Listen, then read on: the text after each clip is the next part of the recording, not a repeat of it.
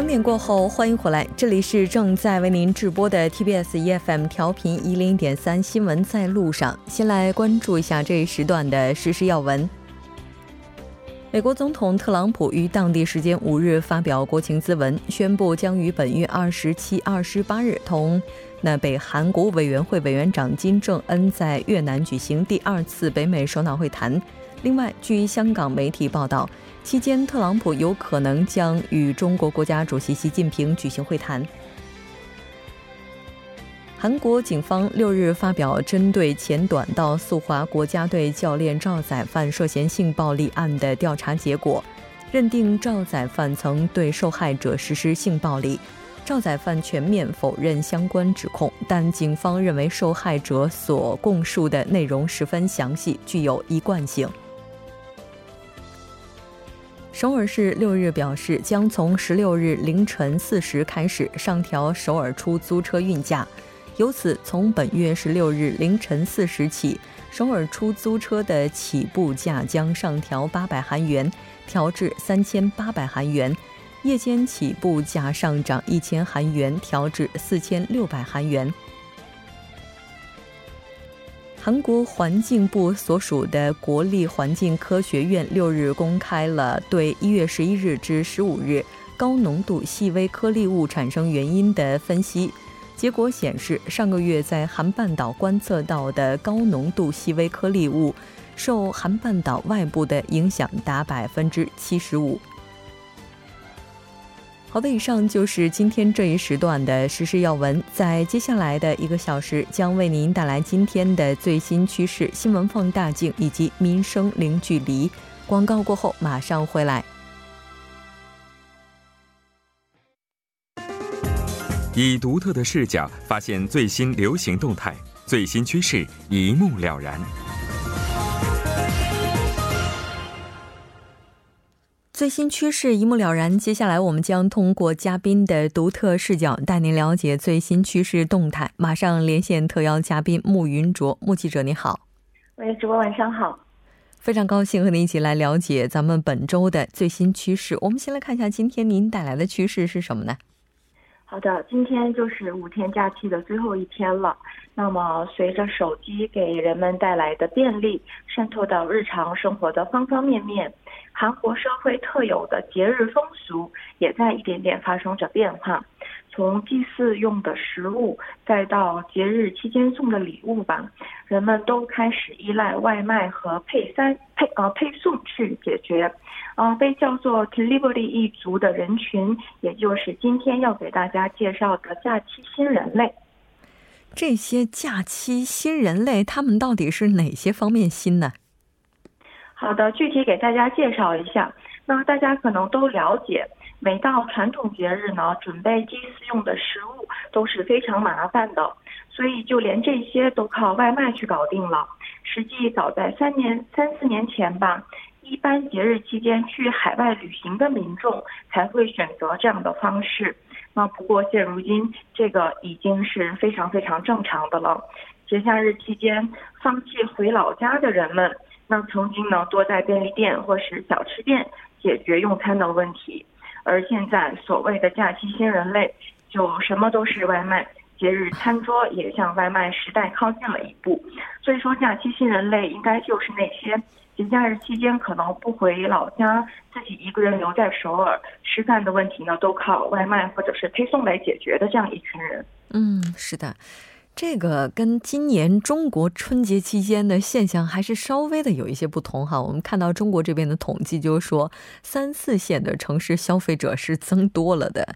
那咱们也来看一下韩国这边的具体数据统计的情况。好的，某大型百货商场在去年的这个时候推出了年夜饭配送服务，到了去年中秋节，那么该服务销售额就较刚刚推出的时候。增加了百分之十五。另一家大型百货呢，也是去年首次推出了名厨传统年夜饭配送服务，销售额则是超过目标值的，也是大概百分之十五左右。也就是说，到了传统节日，生意火起来的不再是那些传统市场和超市了，而是这些年夜饭配送和节日餐桌配送服务了。嗯，这个。餐桌配送成为新的潮流和趋势，那应该也是现代年轻人们为自己减负的一种方式了。那除此之外，在整个春节期间，我们都说阖家团圆，就大家这要吃团圆饭、年夜饭，但一个人点餐的数量，我们看到在今年是猛增了。哦，是的，确实是这样。呃，一款外卖软件，他们提供的数据显示。每到节日期间，一人份差不多也就是一万两千韩币以下的点餐数量都是出现了明显的增长势头。去年中秋和春节假期，一人份点餐数量分别是比平时增加了约有百分之五十六点八和百分之五十五点八，还是比较高的。那其实就是相当于受学业和工作的影响。节日放弃回老家的人员在不断增多，那么靠外卖解决用餐问题的单人家庭肯定也就是随之增多了。嗯，是的，有很多人在接受采访的时候啊，那也是表达了自己选择这样一种过节方式的原因，但是这个原因又到底是为什么呢？呃，今年六十七岁的金某，他在接受一家媒体采访的时候表示。去年自己的妻子去世了，今年是第一次自己一个人过节。那么看着儿媳妇忙里忙外的，他也是觉得怪不好意思的，所以就和儿媳妇和儿子说好了，祭祀食物呢不自己在家准备了，就在相应的网站上去订购。那另外还有一位三十三岁的上班族崔某，今年过节他也是没有回老家和家人团聚。而是选择了一个人留在首尔。那崔某是不久前才结束了一个非常非常重要的工作项目，他呢现在急需要休息，也就是说他假期他说也有不少餐饮连锁店是正常营业的。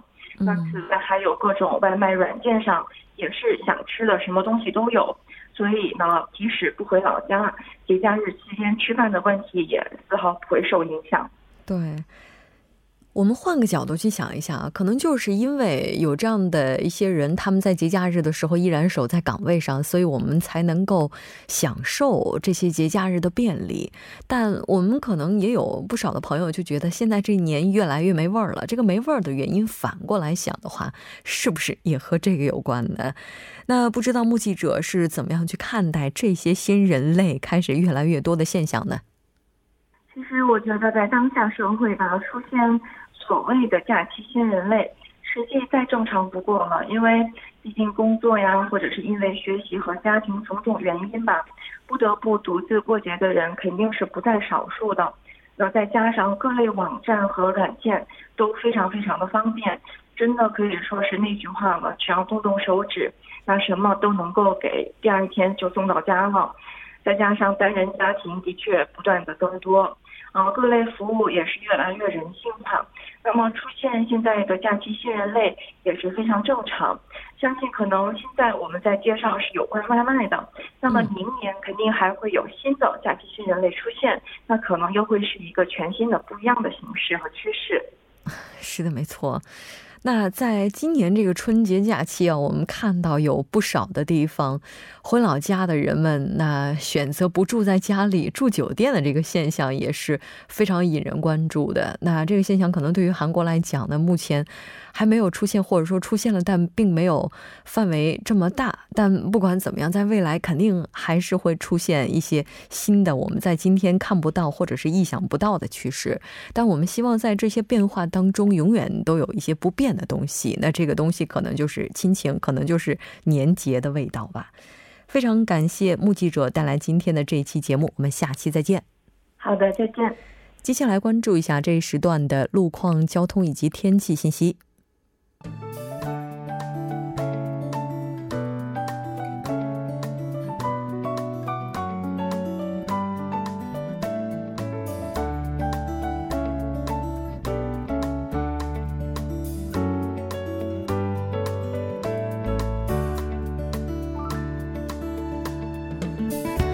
大家晚上好，这里依然是由连燕为大家带来路况与天气信息。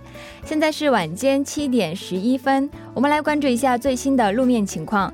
下面是一则交通管制消息：在南部循环路，由于九老高架车道拆除施工的关系，九老高架车道水西方向的车道将进行全面的交通管制。相反方向的车道由于车流汇集，道路拥堵，还请各位车主朋友们参考以上信息，提前变道出行。我们来关注一下返程高峰期的车程时间，以晚间八点为准，预计从各地抵达首尔的车程，从大田出发约为两个半小时，从光州出发约为四个半小时。从大邱出发约为四小时二十分钟，从釜山出发约为五小时二十分钟。道路压力比较集中，还请各位听众朋友们注意安全驾驶。为了方便市民的出行，从本月的四日零点开始至今天晚间十二点截止，韩国全境高速公路将免除通行费。还请各位听众朋友们提前规划好出行时间，多多享受通行便利。好的，我们来关注一下天气，来关注一下首尔市未来二十四小时的天气情况。今天晚间至明天白天多云，最低气温零下一度，最高气温零上一度。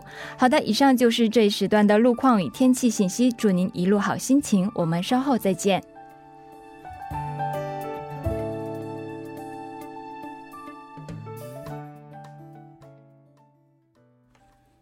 多角度、全方位为您深入剖析韩中两国实时热点焦点。咱们今天就来讨论一下打工党的权利和危机。节目也期待您的参与，您可以发送短信到井号幺零幺三，通信费用每条为五十韩元。另外，您也可以在 YouTube 上搜索 TBS EFM，在收听 Live Streaming 的同时点击对话窗参与互动。那今天我们请到直播间的两位嘉宾呢，一位是时事评论家徐明季老师，徐老师你好。啊，主持人好，听众朋友晚上好。那另外一位嘉宾是首尔大学法学院的姜光文教授，姜教授你好，大家好，非常高兴能够在大年初二的晚上跟大家一起来讨论这个话题啊，同样也是感谢大家在大年这个初二的晚上做客直播间，不知不觉这个春节真的。只剩几个小时了吧，在韩国，再过再过这个几个小时，到明天早上九点，可能对于很多朋友来讲就要上班了哈。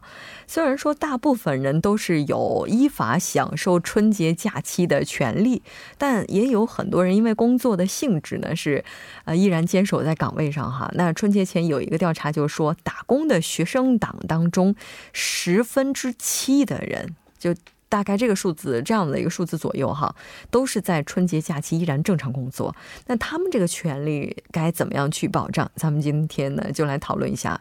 首先还是要先了解一下啊，这春节假期打工它主要集中是在哪些领域呢？是不是一般服务业会比较多呢？嗯，想想看嘛，你春节的时候逛街啊，哪一个行业比较忙？就逛街啊，逛街。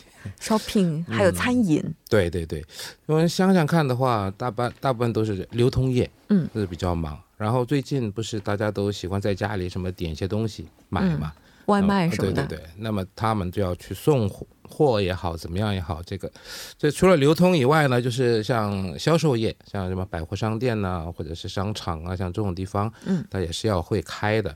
除了这个以外呢，啊，一般餐饮业，刚才主持人说了，就是因为现在以前当然韩国还是传统，还是在家里要什么摆什么茶礼桌，什么要怎么样供奉祖先，嗯，但是呢，最近。这个稍微有点变化了，所以说在这段时间呢，嗯，大家也想说趁着这个机会出国旅游，不然的话呢，去逛逛街或者到外面吃个饭怎么样的？所以说餐饮业啊，现在以前我们一般大年初一的话，韩国的这个餐馆外面的饭馆几乎都关了。对。那么现在呢，可以看到很多这个餐馆在开。所以说啊，这个他们这边也会忙一些，就是刚才我们主持人也说的服务业这一方面。嗯。还有呢，有些人呢利用这个假期的时间呢，什么去看电影啊，还是干什么？哦，对。像这种文化娱乐业，像这种地方呢，休闲场所。哎，对，这这些地方呢就开的比较多。那么这样的话呢，那需要人呢。嗯。那么需要人，当然除了这个我们说的这个正式员工以外，这个打工的一群人呢，趁着这个机会在。多挣一点外快，所以说这个就这个时候呢，这个地方啊，就是人就比较多了一些了。工作的像这个节假日的话，刚才提到的这些部这些领域哈，他可能打工者。会更多一些，就特别是在节假日的时候，因为这个时候的话，对于这个正式员工来讲，他可能就依法享受自己的假期去了哈。我们知道，一般劳资双方呢，应该是要签署劳动劳务合同，但像这种打短工的，很多时候。可能这个甲方他会觉得比较麻烦，就只是一个口头的协议。就像这种的话，就是从法律的角度上来看，它肯定是不合法的。啊，倒是不一定，吧，不一定。对，就是说劳动法规定是一般是要求这个书面协议，但是就是口头的话，它也是不算违法。对对，不算违法，而且是如果是足够证明口头协议成立的，它是也是有效的合同。哦，有效的合同。哦，哎，所以说像这种。就是节假日期间打工，就他们没有任何的劳动合同，只是在这个地方工作，就是在身份上是没有问题的。对，应该是没有问题的。嗯，但是对于打工者来讲的话，就是在节假日哈放弃休息，这可能最重要的原因还是因为薪资吧。那像在中国的话，这个好像是三倍还是几倍？韩国这边的情况呢？其实这个这个要看哪个行业，嗯，而且呢，你要再看一看以前呢，其实我们说春节期间打工的话呢，肯定工资就是小时的话呢，每小时的工资呢是比较高，嗯，但是最近呢，大家都知道，因为找工作也不好找，而且呢，很多这种就是小微企业也好像便利店也好像这种地方，现在就老板自己在做的也比较多啊，人用的比较少，所以说有些人呢说，呃，少一点还是跟过去平常一样，他也干。也有这种，但是一般来说呢，是这这段时间呢是工资是比较高的，是对的。尤其是刚才我说的什么流通业啊，像这方面呢，因为他人手不够，所以说呢，他但是呢，这个是什么短期的，什么一个星期的这种，一个星期的话，其实没有什么特别的保障。啊，所以说呢，那工资就多给你一点，那么你就在这个时候呢来干。那么刚才也说了，这时代我们要看看时代的这潮流。那么除了这个以外呢，还有一些年轻人，就是打工的一族呢，他们也不太喜欢回家乡去过过这个春节，因为大家都知道，一回家会问什么呢？哎呀，你什么时候结婚呢？你现在做什么工作啊？像这。这种烦人的事情啊，太多太多，问的也很多，所以干脆他们也不想听。那不想听呢，那么自己留在这里也不是个事儿。所以说，哎，那干脆去打工吧。当然，最近呢，其实这个短期的工，其实这段时间的人员需要的比较紧张一些啊，所以呢，比比平常是容易找，这短期的。所以说，很多人就利用这五天或者是一个星期的时间呢去打工。所以说，这个这这段时间呢，一般我看呢，大概统计大概说是给的比。就是比以往打工要多，就短期的呢，嗯，大概百分之五十，嗯，大概是多这么一些吧，嗯，多出了百分之五十，嗯，这个我看了一下中国这边还挺有趣的啊。就说，如果用人单位哈，然后这个要求员工加班的时候，应该按照八小时一天来计算，不足八小时和超过八小时的，按照这个这叫什么呀？按十级工作小时来计算。除此之外呢，这个。用人单位依法安排劳动者在法定休假节日工作的，按照不低于劳动合同规定的劳动者本人，呃本人日或小时工资标准的百分之三百来支付劳动者的工资。哦，那么多哦，这是中国的劳动法，百分之三百。嗯，做出的一些规定，所以你看中国这个假期的话，不是 基本上都放假嘛？对他这个规定的，它是是劳动法的强行规定，应该韩国也应该差不多的。实际上呢，劳动法规定的主要是这个。所谓的正式劳劳资关系了，嗯，正式劳资关系的话，如果加班的话，加班费一一般是一百百分之一百五，就是一点五倍，然后是休假日，比如说我周六周日工作是两倍，就是一般平时的工资的两倍，然后是法定节假日，包括春节应该是三倍，就是如果正常工资是每小时或者每天一百元的话，法定工资是三倍。但是我这我说的是中国的法律，但我认为韩国也是差不多的。问题是这个所谓的打工，打工这个不属于。劳动法公规定的所谓的正式的劳资关系，所以它不在这个保护范围。对，但是这个问这在这个问题上有争议，包括包括案例，还有包括理论啊，包括是法理上有争议。但不管怎么样，如果是正式的劳资关系的话，应该是一点五倍、两倍、三倍这么算。问题是所谓的打工，就国内一般叫非全日制劳动合同，嗯，就是打工，比如我干几个小时，在非全日制劳动打工的时候，春节期间或者法定假节假日期间。比正常工资要高多少，或者是是否这个适用这个条款是有一点争论的。嗯，现在啊，像韩国这边呢，一般我说是这个，如果说在这段时间的话，可能是一点五倍啊，但是韩国没有说是有这个就百分之三百什么三倍这样上去的。当然，韩国的这个就是所谓的这个正式的这些员工呢，他们有所谓的奖金呢，什么各方面可以补贴你，但是呢，这所谓的这个小时工呢就没有这种优惠。嗯，这还有呢，就是现在。嗯，像有的店呢，这个找工作也不是那么容易找，所以说呢，哎，跟过去就是跟平时一样，你要不要做，他就问你。尤其还有五个人以下的话，他跟这个勤勤劳什么和基准法跟这个没什么关系的。嗯，呃，所以说你想干就干，你不不干就拉倒。所以在有这种情况下，有的人说，哎呀，哎，也离我家也近，哎，少给一点也也做吧。所以说现在也有很多这个就是打工一族啊，就是比较年轻的。啊，像什么初中生啊、高中生，可能拿不到那个就是最低时薪的也很多。嗯，那所以刚才江教授也提到了，说在这部分韩国的法律之间也是存在争议的。所以对对于这些打工者来讲的话，他们拿到最基本的工资，然后拿不到节假日的特别津贴是比较正常的。啊，这个因为我刚才是介绍，主要是中国的呃。法律和案例我不是很清楚韩国的规定，但是我认为啊，因为他如果是比如说非全日制合劳动合同，它有规定的，比如说一天做四个小时或者一周有二十个小时，国内的话，应该我认为我估计啊，韩国也应该是类似的规定，就是说你是一个非常限定时间的打呃所谓的工作的话，你可以按照就是说一般的就非劳动就是非正常的劳动合同来处理，但是呢，有很多就是那个。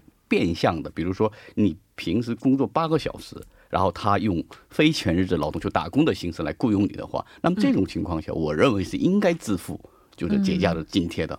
就是说，不是说啊，我就四个小时帮帮忙，而是说我做了八个小时。那么这种时候应该按照正常的劳动合同来处理。那么如果按正常劳动合同来处理的话，像春节这种节假日的时候，应该支付。百分之两百到三百的法定特殊津贴，这是我的想法。但是具体韩国的案例是怎么样的不知道。但国内如果呃打起劳动仲裁诉讼的，我觉得我我有足够理由认为他是可以享受特殊劳动津贴，除非你只干两个小时或三个小时这样是。不可以享受的，但是如果按正常八个小时、十个小时以外，就是跟正常劳动者一样的情况下，他应该享受这个百分之三百或者百分之二百的法定津贴，这是我的意见。嗯，就是如果是在中国发生这样的现象，就是打工者虽然说他们没有正式的劳资合同，但如果他的实际劳动时间和正式员工相差无几，这种情况节假日享受百分之两百到三百的特殊津贴，这个节假日津贴是有法理依据的。对我认为是有法理依据的，在韩。中国一般你说是打小时工啊，大部分都在六个小时以内。你你超过那个了的话，又违背那个什么一周多少小时，所以说他们一般呢，基本上是用你这个四个小时或者六个小时。还有像现在这样，这个又不景气，生意也不好做的时候呢，他有的时候就是中午那段时间啊，用你两两三个小时，然后晚上那段时间再用你两三个小时，所以他不会说是给你什么八个小时或是那以上的。当然，这个有很多那种。啊，就是就是正式的，就是一个月一个月拿月薪的，他们呢可能时间会长一点。但是呢，打工的呢，他就现在在老板的立场上就是这样。我要减少支出的话，那要想各种方法。里面一个方法呢，当然是裁员啊，不要。叫那么多打工的人，但是如果需要的话呢，就叫你紧一些。以前在韩国，我有时候看，啊，在餐厅里打工的人呢，就中午时间完了就在那边玩，也没有什么特别的事情做。后来我一年到美国去，那边美国的餐厅啊，你只要是你要工作的时候，你就算是你那个就是外面这个就是中午啊或者晚上忙的时间以以外，他不让你休息的，就叫你什么剔骨头啊，什么切洋葱。反正是，他他他用你六个小时，你要干满六个小时，嗯。啊，不像韩国就没事了，哎呀没有事了，那就休息吧，跟这个情况不一样，所以韩国现在也是往，我想是往那个方面在走，就给你六个小时钱，你就要干满六个小时，不像以前那样可以轻松的这个过去了。嗯，是的。其实我们看到，根据韩国的劳动基本法，哈，就是一般如果是在休息日工作的话，是应该要由甲方支付大概一点五倍的，这跟国内一样的哦费用。但一般情况来下来讲，就咱们提到这个红色的日子，还有休息日啊等等。这个像这个这个什么呀？就是这个红色的日子，还有这个休息日。对。然后他这个情况的话又比较特殊，在韩国的话是有一个叫什么“휴育克鲁苏党”，嗯嗯嗯，会支付这样的一笔费用。嗯嗯。然后你像这个一般的员工的话，在韩国也是一样的，就是说，呃，节假日的时候到底应该支付多少的费用，可能会在劳资合同当中有所体现。但打工者的问题在于他没有这个合同，所以这部分的权利就是没有办法去得到保障的。那当然，这个情况可能就比较特殊了哈。韩国的话是有另外一个说法叫“除休수당”，叫周休津贴。那像这个的话，短期打工者他们能够享受这部分的待遇吗？所以我我的看法是这样，就是说你这个是如果正式的话呢，当然是没有问题了。就是就是看这个打工，我刚才说六个小时，因为他一个一个一个一个一个星期不能超过太多时间。那么以六个小时来算的话，如果你是每天啊不一个一个星期工作十五个小时以上，而且呢你这个十五个小时呢是一直要做的，不能说你这干两天休息两天都不行，一直做。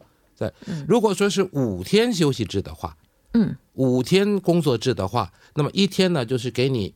免费的，比方说你是干六个六天，六天工作制的话呢，那你想想看，你每天六个小时嘛，干六周，那么你六个小时一个小时，如果比较好算一万块钱的话，那这六六万块钱呢，就是就所谓的周休的津贴了。嗯，但是如果是你五天工作制的话呢，他只给你五天算，然后呃六第六天第七天你休息两天的话，一天是无薪的。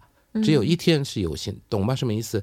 就是一一个星期七天嘛，你五天工作制的话，不剩下两天嘛？对，那这里只有一天给你啊，周休的，一天是不给你的。嗯，啊，有这种。但是呢，如果说你工作刚才说短期的，我只干一个星期不干了，就是春节这一段，那么你就没有了。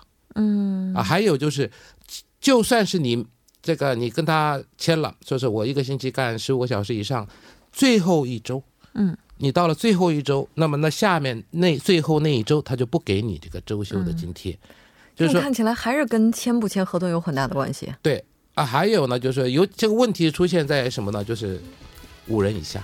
对，没错，因为他这个的话，可能根本就和劳动法本身就是会存在一些漏洞哈。我们稍事休息，半点过后继续讨论今天的话题。